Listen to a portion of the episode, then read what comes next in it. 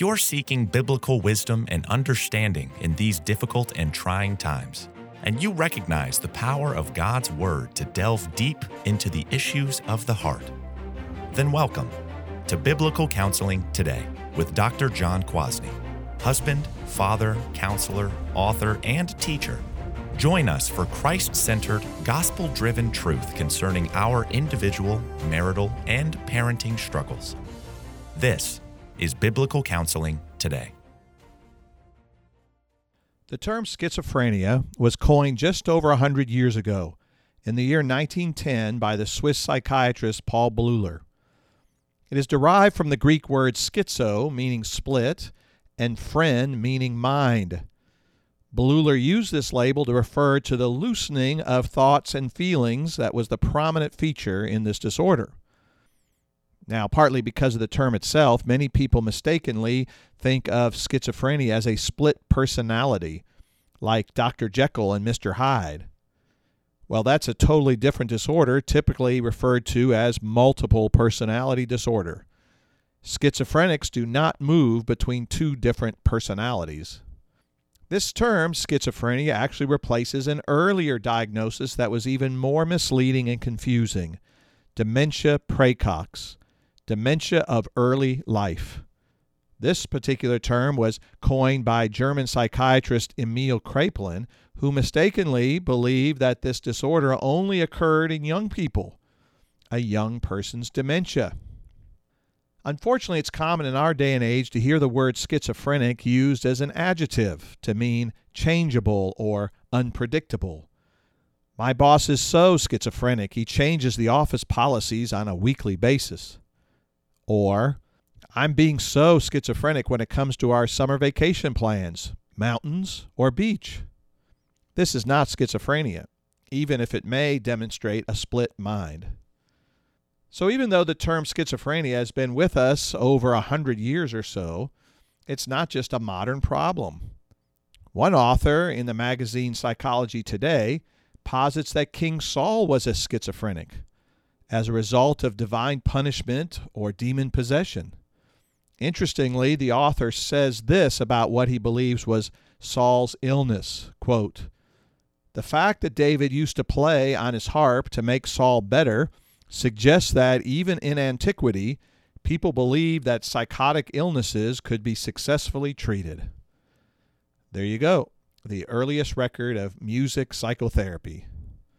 Now, in the rest of this article in Psychology Today, the, this central point emerges.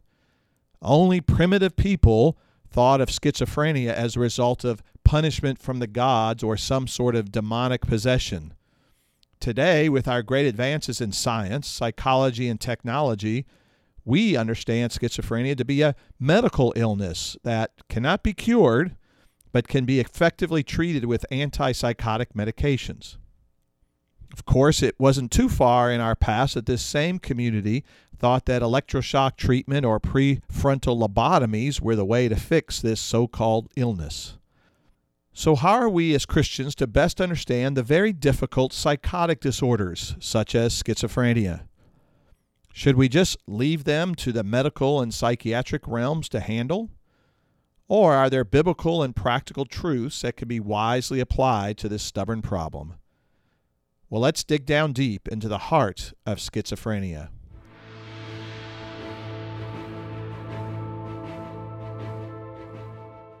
We need to begin with a good understanding of what schizophrenia is. It's most often described as a serious brain disease with no true cure. Schizophrenics have dysfunctional brains which change the way they perceive the world. Now, even though there are various types of schizophrenia, which we'll discuss in a moment, they have the following common symptoms. First, delusions. Delusions are false beliefs that are not based in reality. For example, the belief you are being stalked or harassed on a daily basis, or certain gestures or comments are directed solely towards you, or you have exceptional ability or fame, or another person who isn't is in love with you, or a major catastrophe is about to occur. These are delusions. Then, second, there are hallucinations. Hallucinations usually involve seeing or hearing things that don't exist. Yet, for the person with schizophrenia, they have the full force and impact of a normal experience. Hallucinations can be in any of the senses, but hearing voices is the most common problem. The third characteristic of schizophrenia is disorganized thinking and speech. Effective communication is often impaired. Answers to questions may be partially or completely unrelated. Sometimes speech may include putting together meaningless words that can't be understood by anyone. Disorganized speech reveals disorganized thinking. Then there's this characteristic extremely disorganized or abnormal motor behavior. This aspect may show up in a number of ways, from childlike silliness to unpredictable agitation. Behavior can include resistance to instructions, inappropriate or bizarre posture, a complete lack of physical response, or useless and excessive movement. And then, fifth, negative character qualities. Now, in schizophrenics, this refers to reduced or the lack of ability to function normally. For example, a person may neglect personal hygiene or appear to lack emotion, doesn't make contact, doesn't change facial expression, speaks in a monotone voice, etc. Also, the person may have lost interest in everyday activities, are socially withdrawn, or lack the ability to experience any kind of pleasure. So, to sum it up, schizophrenia is a disorder which is characterized by a break with reality, including delusions, hallucinations, and extremely disordered thinking and behavior, which impairs daily functioning. Now, as I mentioned earlier, psychiatrists have traditionally categorized schizophrenia into at least four main subtypes. First, there's paranoid schizophrenia. The emphasis here is on paranoid thinking and behavior. Then there's catatonic schizophrenia, where a person shuts down emotionally, mentally, and even physically. A person can actually appear paralyzed. Third, there's undifferentiated schizophrenia. The person has various vague symptoms. And then finally, schizoaffective disorder, where the person has delusional thinking and maybe some of the symptoms of schizophrenia, but also has a mood disorder like bipolar or depression. Now, interestingly, the latest edition of the Psychiatric Bible, the DSM 5, has removed these categories, choosing to think of schizophrenia as a spectrum disorder. In other words, you either have schizophrenia or you don't, but the various symptoms can make your particular brand of schizophrenia fall somewhere on a continuum.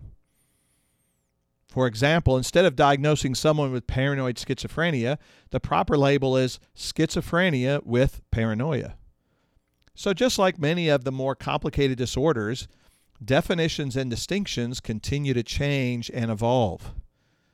But one thing that has never changed is that schizophrenia is considered by even the best of psychiatric experts to be incurable.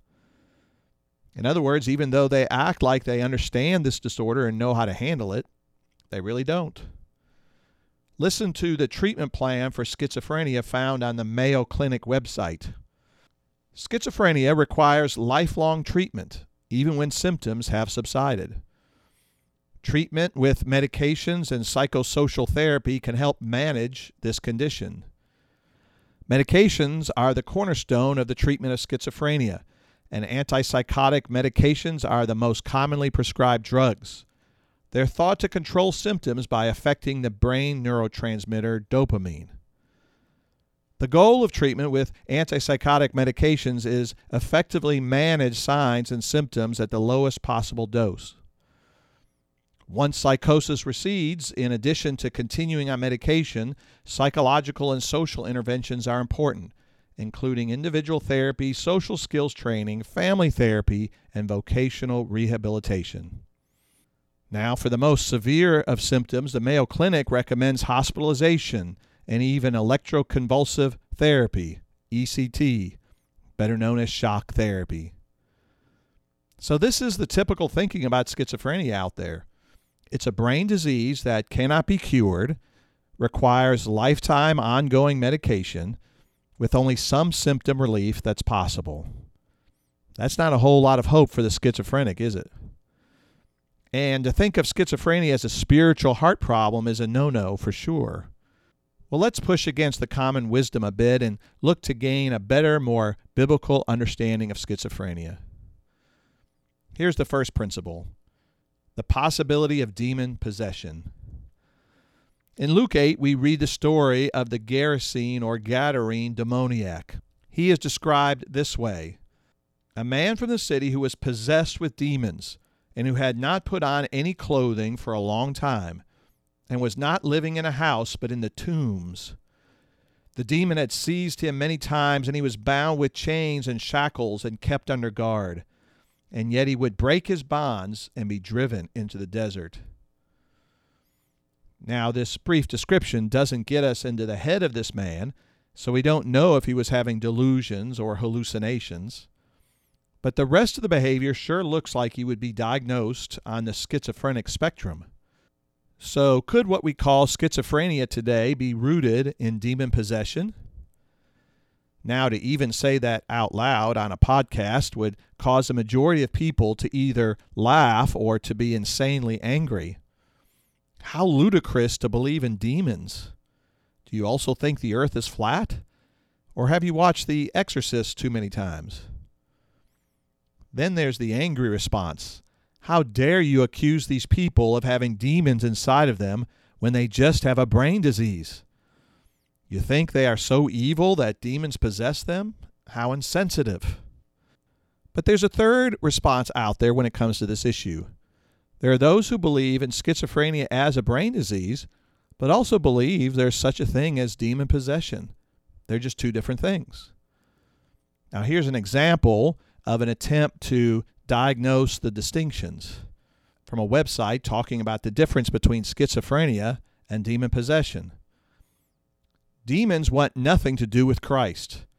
Conversely, people with schizophrenia are often devoutly religious. In the New Testament accounts involving demons, the demons spoke in a rational manner. People with schizophrenia often speak in nonsense and jump rapidly between unrelated topics. Demons in the New Testament would speak through people to convey supernatural knowledge. Those with schizophrenia have no such ability to know facts they have not acquired by normal learning. There is an aspect to demon activity that is just plain spooky trances, telepathy, levitation. This occultic phenomena is not present with schizophrenia. Those who claim to be possessed are very likely not possessed. Demons wish to be secretive. And finally, if prayer solves the problem, then it's not schizophrenia. If medicine alleviates the problem, it isn't demon possession. Now, I'll let you decide if you can make these distinctions between demon possession and schizophrenia. Personally, I think a case could be made that demon possession underlies at least some, and maybe most, schizophrenia.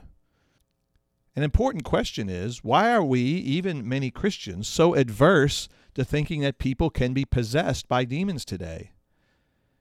Is it just too unsophisticated to hold that view? Does it seem to be too bizarre? Or are we just accustomed to explaining all problems away through medical science? Did demon possession only happen in Bible times? As Christians, we must recognize that the Bible does teach that people can be possessed and oppressed by demons. And the descriptions of that possession do sound very similar to people with various psychotic disorders. So, what has changed for us to believe that demons no longer operate in this way?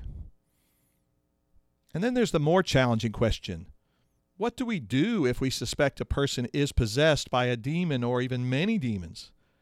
How do we cast out demons today? Certainly, this circumstance would take much prayer and some cautious intervention. The few times I have been around a person suspected to be possessed by a demon were pretty scary. Yet, if we believe that God is sovereign and that Jesus has total power over Satan and his demons, then there's nothing for us to fear as believers. We can have total confidence that the power and grace of God can deliver anyone from the control of Satan. Now, just to be clear, I am not suggesting that symptoms of schizophrenia are all caused by the work of demons. But the work of demons should not be ruled out. Satan is still alive and well in modern times, and he is a roaring lion seeking all he can destroy.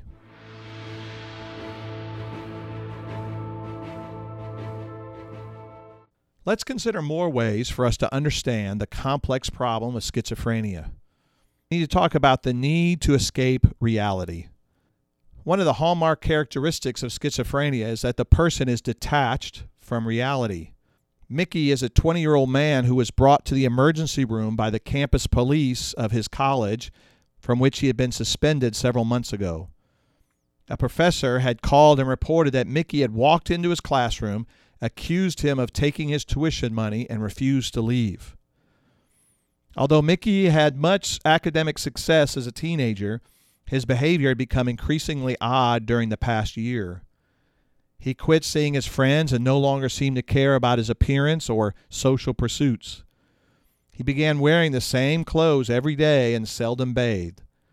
He lived with several family members but rarely spoke to any of them. When he did talk to them, he said he had found clues that his college was just a front for an organized crime operation. He had been suspended from college because of missing many classes. His sister said that she had often seen him mumbling quietly to himself, and at times he seemed to be talking to people who were not there. He would emerge from his room and ask his family to be quiet, even when they were not making any noise. Mickey's family said that they have never known him to use drugs or alcohol, and his drug screening results were negative. So Mickey, somewhere along the line, has clearly left the realm of reality. The question is, why? What has happened over the past year that made his real life as an academically successful college student one that he no longer tolerated? Now, this information is often hard to discover as a young man like Mickey may be working overtime to keep it hidden. After all, to have this sort of break with reality, why would you want to face it? Again, it's possible that something physiological happened, like a brain tumor, which needs to be diagnosed and treated. But should we always think that brain chemistry just went out of whack all of a sudden? It's more likely in this case that something in his reality is so terrible that it needs to be avoided. Seeking help from college friends may turn up some important information. Well, this leads us to the next useful principle the great probability of past sexual abuse. In 2011, a leading British psychologist made the claim that childhood sexual abuse is a strong predictor of schizophrenia in later life. According to Paul Bebbington, childhood sexual abuse is a contributing cause of at least 17% of the cases of psychotic illnesses, including schizophrenia. The worse the abuse, the more it increases the risk of developing psychosis. Someone who has experienced non consensual sexual intercourse before the age of 16 is 10 times more likely to develop this mental disorder. According to psychologists, this fact is especially significant because of the ongoing problem of sexual abuse in childhood. Eight in every hundred people have experienced molestation, while 1% of men and 3% of women report having had non consensual sexual intercourse under the age of 16. It is possible to calculate that if childhood sexual abuse suddenly ceased, there might be as much as a 17% reduction in people suffering from schizophrenia. Now, all this should make sense since the reality of the trauma of sexual abuse can certainly be something that a person would want to avoid and escape. If the event or series of events were not handled properly, the temptation to split the mind and suppress the pain can easily produce delusions, hallucinations, and disordered thinking. Childhood sexual abuse is a challenging problem that will be covered in another podcast. The point to hold on to here is that it should be suspected when someone is displaying symptoms of schizophrenia. I've read some research recently about the number of schizophrenics that were molested by Catholic priests as children. Adding the religious nature of the relationship and the overall cover up by the church makes this a powerful reality to want to break from. And then here's another principle always consider the impact of teenage drug use. There have been numerous studies specifically about the use of marijuana and future symptoms of schizophrenia. From the ones I've read, there are no clear conclusions, but it seems that marijuana use definitely increases the risk of a psychotic reaction. Well, what about the use of other more dangerous drugs, specifically hallucinogens? Wouldn't it make sense that illicit drug use would have a strong potential to cause symptoms of delusions and hallucinations, even when a person isn't on the drug at the time? The schizophrenics I've been in contact with over the years all had a history of substance abuse during their teenage years. The question then becomes were they using drugs to deal with problems of their mind, or did the drug use produce problems of the mind? Could it also be the case that teens use drugs to deal with problems like anxiety or depression, only to create bigger problems of thought and behavior that can become psychotic over time? Yet another reason for parents to teach their children to say no to drugs. We certainly live in a time where every generation is more willing and more susceptible to using both legal medications and illegal drugs to alter thinking and behavior we should not be surprised that brains can become damaged beyond recognition. And then the next principle look for stressful, significant life changes. The onset of schizophrenia in males is typically late teens and early 20s. In females, it is mid 20s to early 30s. A fascinating fact is that schizophrenia rarely occurs before the age of 12 or after the age of 40. So, what is it about the late teens and early adult years that increases the possibility of psychotic breaks? Well, for one thing, there are all sorts of individual milestones happening. Think about these life changes graduation from high school, the stressful college years, the first major job, the start of a career, marriage, first child. A lot happens in a short space of time. Now, I'm not saying that stress alone can push a person into schizophrenia. If that were the case, we would certainly have many, many more schizophrenics out there. But if the stressful life situations are combined with substance abuse, maybe sexual experimentation or abuse, and maybe some other trauma, a person could certainly detach from reality. Without a relationship with Jesus, life changes can become very scary and ones that we might want to avoid. Then add to that difficult relationships, and the temptation to withdraw into a shell heightens. Think back to Mickey. College seemed to be going fine, yet there could have been a myriad of things that made it all just too difficult. It was much easier to fear everyone and everything. Yes, schizophrenia is certainly a severe reaction to stress and trauma Yet in our weakness and sinfulness of heart, it can provide a way of escape from the bigger challenges of life. And then there's this principle to think through severe family dysfunction. Now, I must confess, I used to sort of laugh when we talked about the concept of a dysfunctional family in counseling school. In my mind, all families were dysfunctional. Maybe even the original root word of family simply meant dysfunctional. But the reality is that some families are way more dysfunctional than normal sinful patterns.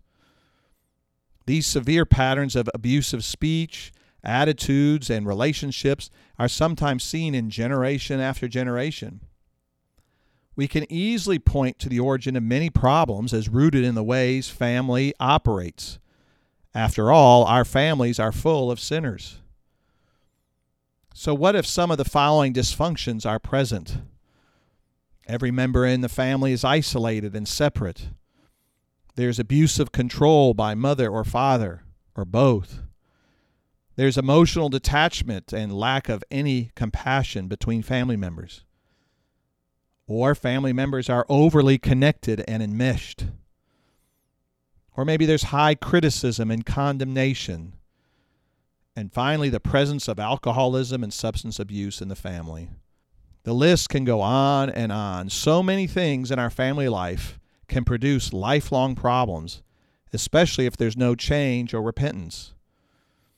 Now, this doesn't mean we can blame all of our problems on our family of origin, yet we should recognize the impact and deal rightly with it.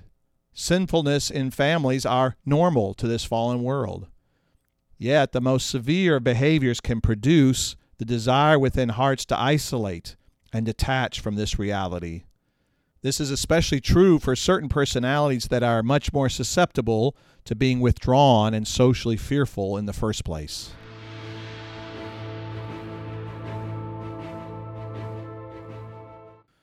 Well, let's end this brief discussion of the psychotic disorder known as schizophrenia by thinking about our responsibilities as Christians to someone diagnosed with schizophrenia, as well as their close family members. My wife and I have an extended family member who has had schizophrenia since he was a young man. We have spent many a holiday with him as well as other visits. When he's on his medication, he can be enjoyable and very interesting to talk with. But I must confess that there are plenty of times that I've wanted to avoid conversations with him and even have been reluctant to say much more than a hello. He seemed to enjoy talking with me, so I toughed it out unfortunately, not with the best attitude. And yes, I know I'm a biblical counselor. It's just easier to avoid those who exhibit bizarre behavior, almost seeing them as less than human. We can feel like there's no real point to talking to them, especially about anything of substance like the gospel of Jesus Christ. Several years ago, I read a response to a question posed to the late Dave Powlison of CCEF that really encouraged me to get the right attitude about time spent with someone with schizophrenia. The question basically asked if there was any point talking to a paranoid schizophrenia. Here's David's response One beauty of a Christian approach to people, including extremely disturbed people, is that you can always talk with anyone no guarantees that they'll listen, of course, just as there are no guarantees that normal, undisturbed people who also have madness in their hearts, Ecclesiastes 9 3, will listen either. Indeed, there are no guarantees ever when we seek to love a fellow human being. But I think that your teachers would have better served their students if they had firmly noted no guarantees with medicine, of course. When meds take the edge off symptoms, that is a plus. And if the benefits outweigh the negatives, that is also a plus. But if counselors and or strugglers put their prime hopes in medicine, that's a big negative. And if counselors and or strugglers think that becoming a higher functioning sinful human being is a good enough goal, that's a big negative. We also run the risk of making those with psychiatric diagnoses into victims of their medical condition. If that happens, then important things about the individual gets lost. This person is a creature of God. He is an image bearer with gifts and potentials. He is a sinner whose sins are unfathomably complex. He's a member of the human race. He is also a sufferer in multiple dimensions. Whatever things are going on in the relational, social, cultural sphere and in the physiological sphere are unfathomably intricate. And this person is redeemable by the mercies of Jesus. He will either perish forever or he will live forever, just like every other person. My next comment might seem like a nuance, but it significantly affects our attitudes toward people with a diagnosis. I do not think of these individuals as those with paranoid schizophrenia. When a description of a person's problems is made into a thing that the person has, it scares us off from humanizing the individuals.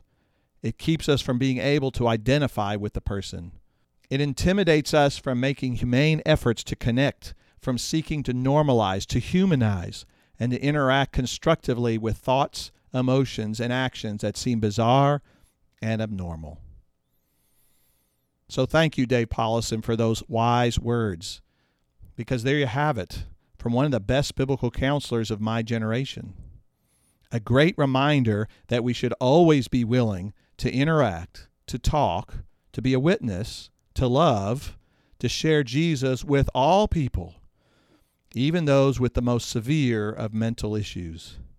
You will never know how the Holy Spirit will work in people's hearts, even with profound physiological and psychological inability. Now, the last point I want to emphasize in this podcast is the help the rest of the family members need. Much like a family touched by disability, to have a loved one with a psychotic disorder like schizophrenia has wide ranging impact on parents and siblings.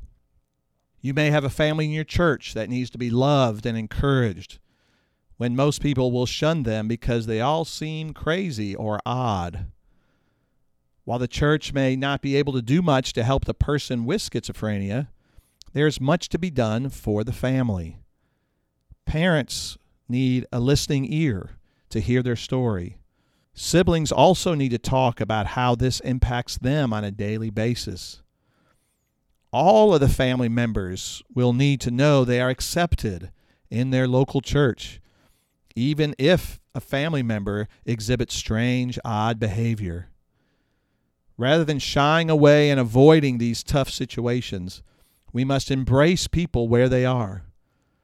Biblical counseling is not just about striving to solve problems, but the offering of Christ like compassion and care for all those who are hurting. Even when we struggle to understand why someone is living under delusions, having hallucinations, and fundamentally detached from reality, we can always listen, love, and offer the hope of the gospel by our words and actions. Thank you for listening to Biblical Counseling Today with Dr. John Kwasny. This weekly podcast is supported by Biblical Counseling and Training Ministries, which you can learn more about at bctministries.com. If you have found yourself encouraged or challenged today, please share this podcast with your church, family, and friends. Rate us on iTunes and your social media outlets. It really helps. Until next time, May you enjoy the riches of God's compassionate grace and mercy in your life.